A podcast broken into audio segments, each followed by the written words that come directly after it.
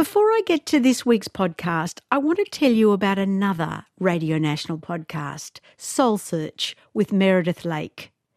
Now, even if you're not a believer, you might be interested in some of the questions they regularly ask.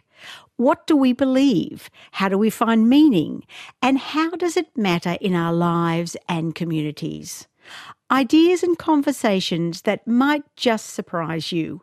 You'll find Soul Search wherever you get your podcasts.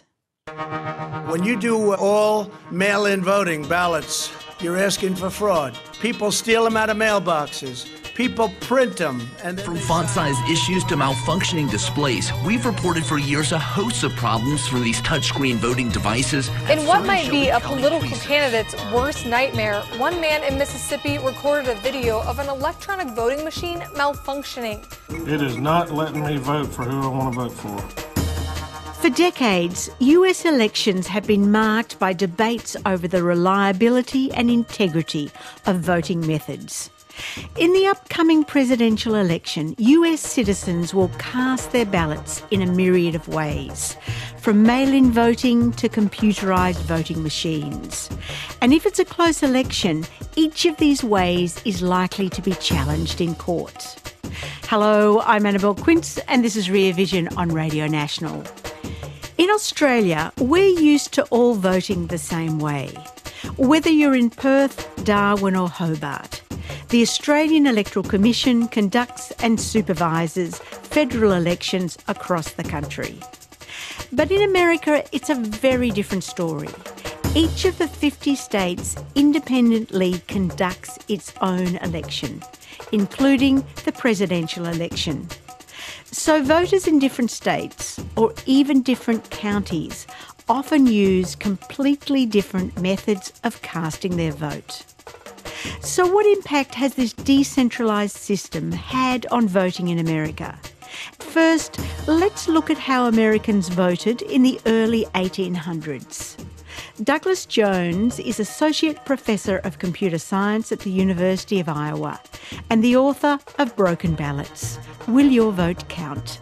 Well, in some counties, it was viva voce voting, which is to say, you simply walk up to the clerk of elections and call out out loud your selections, and the clerk writes them down on the voter roll, trying to keep a running count for each office.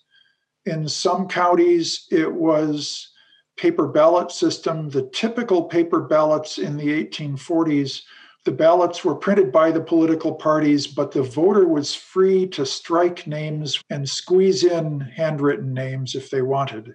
And that system persisted until the 1890s. The only exception to these methods was during the Civil War between 1861 and 1865, when some northern states developed a system of absentee voting for soldiers. Dr. Don Inbody from Texas State University is the author of The Soldier Vote War, Politics, and the Ballot in America. The first widespread use of mail in voting happened in the American Civil War in the election of 1862 and then the presidential election of 1864. It was hotly debated, mainly on partisan grounds. Abraham Lincoln, Republican, had just been elected president in the election of November 1860 and Republicans had taken over Congress and had taken over many of the state legislatures in that election. But the Democrats were still strong in some areas. So when the 1862 midterm election and then subsequently the 1864 presidential election came along, the Democrats were staunchly against it, but the Republicans were staunchly for it because of the assumption, largely correctly at that time, that the soldiers who were away were going to vote Republican. And in those states that had Democratic majorities in their legislature, they never allowed soldier mail in voting, but the states that had Republicans in charge did. And in that those elections, do we have any idea how many soldiers actually used the mail-in voting as an option for voting, and if there were any problems associated with that? Yeah, we know approximately how many. There were, you know, some hundreds of thousands of soldiers, but that was out of several million. Some of the problems In the case of Vermont, some of those ballots didn't get back in time and weren't counted. But for the most part, it went reasonably well. Different states, they had three different methods that they used during the American Civil War in the 1860s. So the three methods mail in voting that we have today, proxy voting, and then sending commissioners to actually vote in the field. While absentee voting was a success, voter fraud in many polling booths was an issue through the 1800s. My favorite story of this is from Harrison County, Texas, where in the post Civil War era, the federal government was attempting to allow blacks to vote, and the Harrison County, Texas elected officials were doing everything they could to prevent it. And eventually, things reached the point where federal marshals were sent in, but the state managed to argue in court that the federal government had no authority over state elections. So the county was allowed to install two ballot boxes in each polling place one for the federal ballot, which only had federal races on it, and one for the state and local ballot, which had the other races. Usually we combine all of it onto one ballot. But the result was interesting because all the observers agreed that the same voters had showed up at both ballot boxes. The state and local ballot box, however, had 30% more ballots in it at the end of the day. And that almost certainly represents ballot box stuffing once people began to realize the extent of fraud, demands for reform came, and immediately technologists began inventing. And this is where Australia enters the story. In 1856, Australia invented a ballot which allowed the voter's vote to remain anonymous. A ballot paper printed on white paper by the government.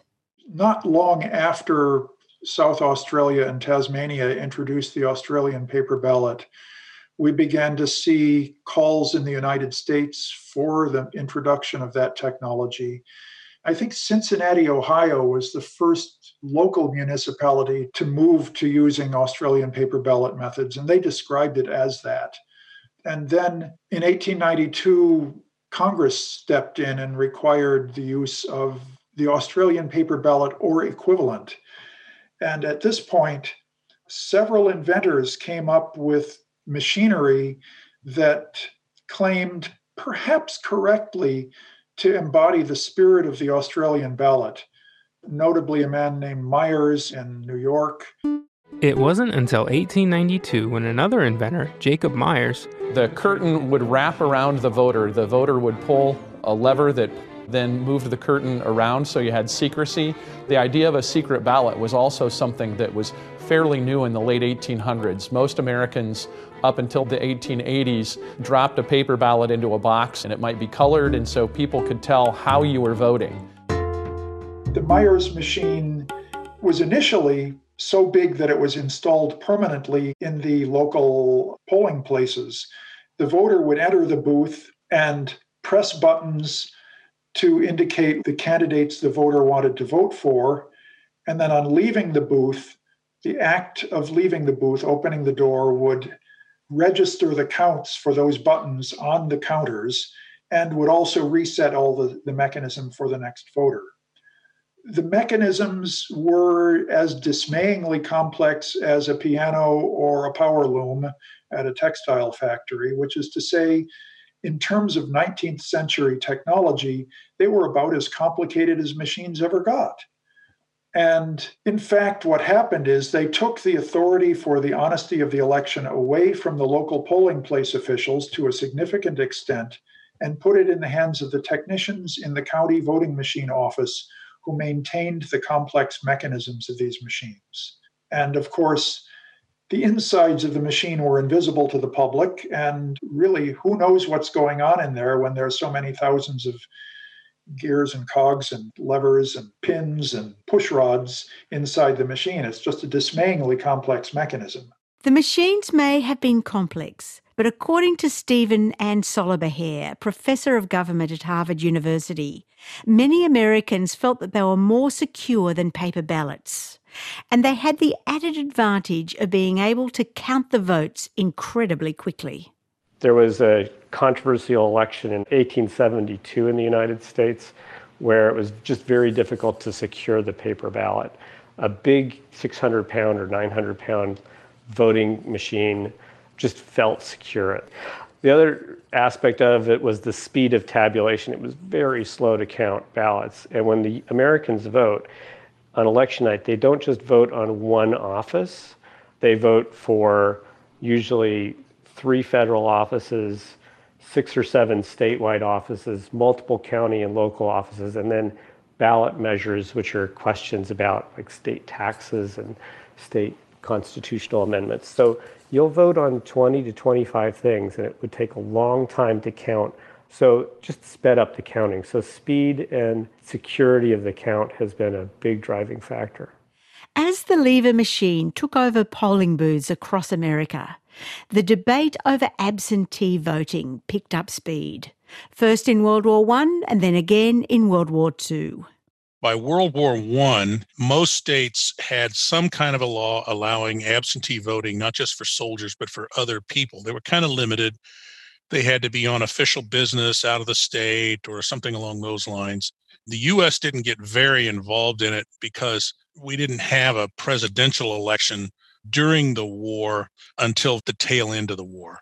But by World War II, in 1940, the United States enacted the first draft, peacetime draft, and then it suddenly realized on the part of several Democrats in Congress that we were going to have large numbers of soldiers away from home.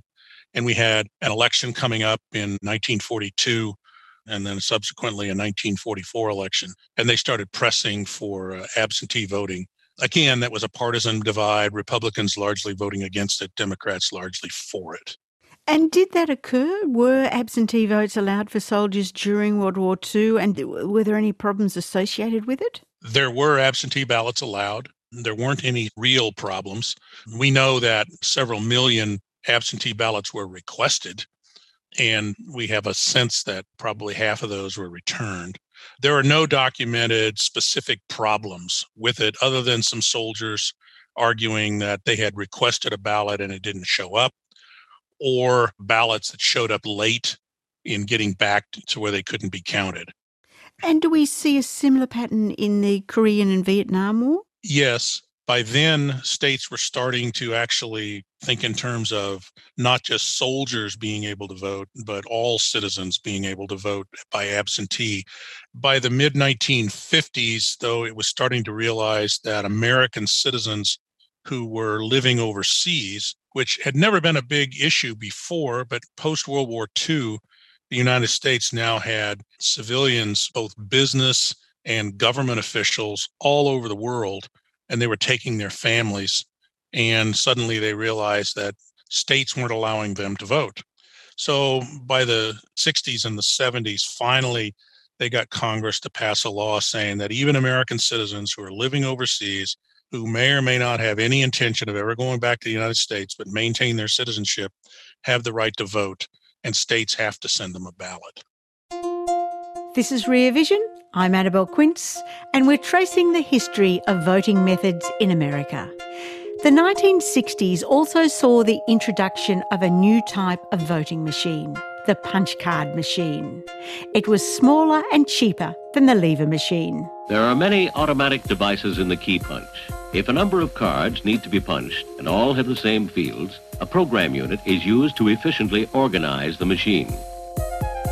Lever machines took over the marketplace and were extraordinarily widely accepted. However, technological change starting in the 1950s began to spur new inventions. Joseph Harris, one of the great election reformers of the 1930s, invented the punch card ballot. The mechanical voting machines were 700 pound monsters. They were expensive mechanisms punch card voting machines, if you had a computer with a punch card reader available, were dirt cheap. Punch cards were everywhere in the computer industry, so getting custom made punch cards was very cheap. And the idea of it all is to set up the punching of the fields of a particular group of cards with the same format and automatically duplicate information to appear on each card and skip quickly over all the columns that don't contain any data. The fundamental problem with the punch card machine is that to make that low cost, It was based on the idea that you would have a card which was pre scored, where each of the possible voting positions was scored so that the little rectangle of cardboard in that position was weakly attached to the cardboard around it. And you would vote by pressing a stylus through a template that had the candidate names on it to punch out one of these little rectangles of cardboard. And the technology mostly worked, but in some small percentage of the cases, when you push the stylus through, it would not completely detach that piece of cardboard. And that little piece of cardboard would dangle like a trap door and might swing closed again and lodge as if it had never been punched. There was a major study of the technology in the 1970s by the National Institute of Standards and Technology. And that study recommended the discontinuation of this technology because of it. The guy who did the study said he went and observed the counting of punch card ballots in several elections. And what he observed is as the ballots went through the card reader, there would be pieces of chad, pieces of the punched out cardboard accumulating on the floor and around the card reader. And these must have come from somewhere. Were they loose pieces that had been originally represented partially punched out votes? Were they pieces that were being dislodged by the counting process? No one knew, but it was very apparent that this was evidence of something seriously wrong. But the machines were cheap. They were popular. No one wanted to raise any questions about the integrity of elections because elected officials really don't want you to ask any questions about the technology that put them in office. By 1980, punch cards were edging out lever machines as the most popular voting technology because every time someone replaced a lever machine, punch cards looked like they were the cheapest. By 2000, most of the votes cast in the United States were cast on punch card ballots. But the credibility of the punch card machine was completely undermined in the 2000 presidential election. A big call to make. CNN announces that we call Florida in the Al Gore column. Turn the lights down. The party just got wilder. Florida goes to Mr. Bush. Bush wins. Headline of the hour everyone was watching when this very close election in Florida was controversial. And there were a large number of problems that were difficult to explain in the press. But the problem with Chad and the problem with the Votomatic punch card ballot, that was the easy story for journalists to latch onto. While there were widespread problems with other voting technologies used in Florida, the focus was on the punch card ballots in Palm Beach County as both campaigns launched lawsuits over the disputed results. The question of who will be the next president is right after that election after that fiasco congress passed something called the help america vote act which gives money to each state to improve their infrastructure for voting Brittany Gibson is a writing fellow at the American Prospect, an online progressive, political, and public policy magazine. That infrastructure could mean training more staffers, being able to pay more to attract more recruits. But a lot of that money has gone to machine improvement, buying new machines altogether, because that was the big problem in the 2000 election. The, the Help America Vote Act had a provision for buying out all of the lever machines and punch card technology. So it provided funds for the counties and states forbid their use in federal elections. And that eliminated the use of those technologies. So, what were the key forms of technologies that were brought in after the Help America Vote Act? One system is what's called optically scanned paper, which is a paper ballot.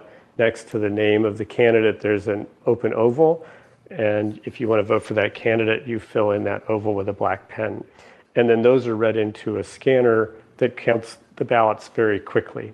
And it's also nice because you can go back and check the consistency between the actual paper ballots that were cast and the final tabulation.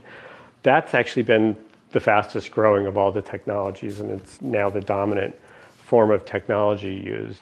The other technology is direct recording electronic voting machines, or DREs. Fully computerized voting machines came on the market in the late 1970s and with the election of 2000 and the complete collapse of the punch card market in response to the problems with hanging Chad in Florida, the totally computerized voting machines that were typically based on laptop computer technology lurched from being a minority, small thing to the big hot new item. And you voted typically by touching the screen, and it would light up with boxes where you could touch, and it would make an X where you touched. And the fact that it made an X where you touched was somehow supposed to assure you that it also recorded your vote that way. There have been instances where it didn't. It is not letting me vote for who I want to vote for. That voter, Ethan Peterson, was trying to select Bill Waller Jr., but the machine in Lafayette County repeatedly selected Tate Reeves instead. Voters in Calhoun County reported two other malfunctioning machines at two separate precincts. As these machines became widespread in the early 2000s, there was also emerging concern in the computer science community about their integrity basically, the more you know about programming, the less you trust programmers to get it right. So, do we know in the upcoming election in November what percentage of people will be voting using these kinds of machines? Most of the direct recording voting machines have been retired. The controversy over them led to the introduction of what were called voter verified paper trail machines, where the direct recording machine had attached to it as sort of an outrigger a printer that would print a copy of your ballot as you press the cast ballot button and allow you to notice if there was any discrepancy. These, in principle, can be audited. Studies of actual voters on these machines show that hardly anyone verifies them effectively. So, in fact, the presence of a printed copy, which in principle could be checked by the voter, doesn't mean it was checked. But the other thing is that the newest press from the industry to get something that costs a lot of money and will earn a lot of profit has been for what are called ballot marking devices. And these machines present the ballot on a touchscreen user interface and then print out the ballot on a sheet of paper. And the voter can look at that paper before depositing it in a scanner. That paper can be scanned and there is evidence that these are checked more reliably by voters. These machines, are they owned by the various counties and states? Most places, the counties own them. There are some instances where a private vendor will own the machine and therefore be able to upgrade it, but most of them it's owned by the counties. But the software is proprietary. So the software is something that is created by the company. So, almost in essence, you could say the system or the process of voting in many counties has actually been privatised because it's run and controlled by these private companies. In some ways, though, there are the National Institute of Standards and Technology, which is a federal agency, has developed all of the criteria that the software must follow and so forth. So there's been a fair amount of standardization and regulation of the companies. The companies have always had a presence in voting and voting technology since the technologies really took off in the 1960s. There's been some degree of a kind of public private relationship that's developed. This is the AccuVote TSX. It's used in 18 different states, eight of which are swing states. It's going to start rebooting, and now you have full admin access on this machine. So you can disrupt the election, you can disrupt people's confidence in the election. When you think about admin access, you can think about like keys to the castle. People started by hook or by crook getting voting machines and bringing them to this annual hackers convention in Las Vegas where people get together and try to hack operating systems and hack computers and hack vending machines and you know anything in sight Thom Hartmann is the author of The Hidden History of the War on Voting Who Stole Your Vote and How to Get It Back. And hacking the voting machines became a real high status thing. And the younger you were, the more newsworthy it was. And the last three or four years, every single year, within a 15 minute period, these voting machines have been successfully hacked, or various voting machines have been successfully hacked by people under the age of 16. The last time around, I believe that the Russians didn't pull the trigger on any of their technological hacking of the machines. They found that hacking the electorate was probably easier than hacking the machines. This time around, I cross my fingers and hope they don't hack the machines.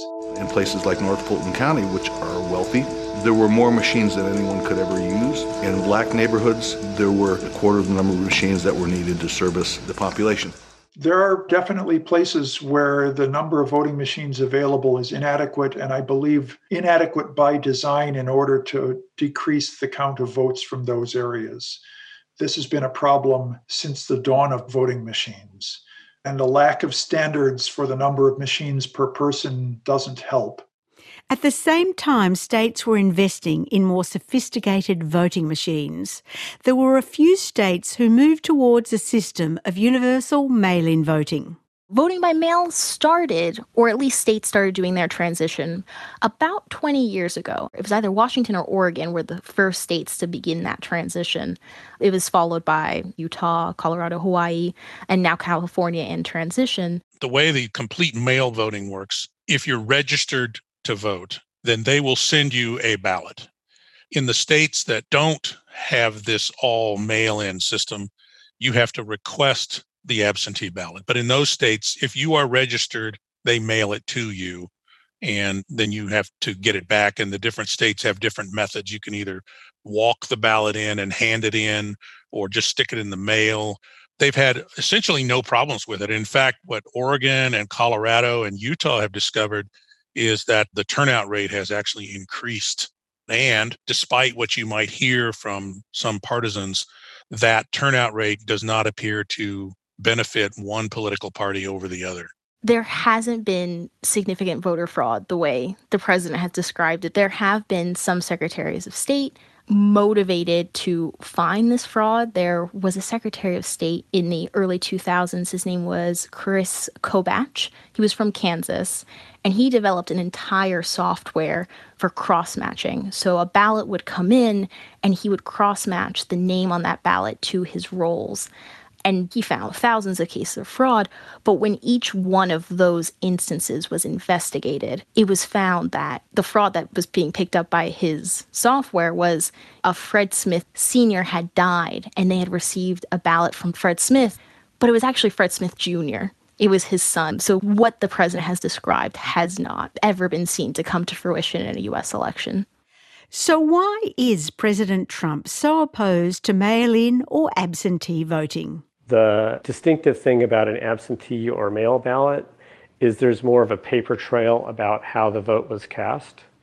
So steering his voters away from vote by mail is potentially a strategy that to foreclose the possibility of their voters' ballots being contested after the election. They would like more of the Democrats' ballots contestable after the election if there's a controversy like there was in 2000 all of this attempt to discredit voting by mail leaves me quite worried because the fact is, I think that's our best choice during the COVID epidemic. I don't see a way to run polling places for mass voting when you've got so many people who are vulnerable and an epidemic raging. If on election night we are facing, say, four or five states where Biden and Trump are within a half a percentage point of each other, then we will likely have a protracted set of legal conflicts in each of those states in separate courts trying to resolve how the ballots were counted and cast.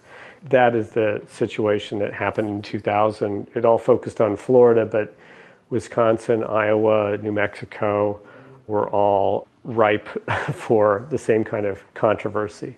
And that's, I think, the concern that people have this time that we might be headed toward another situation like that. Stephen Ansolabehere, Professor of Government at Harvard University.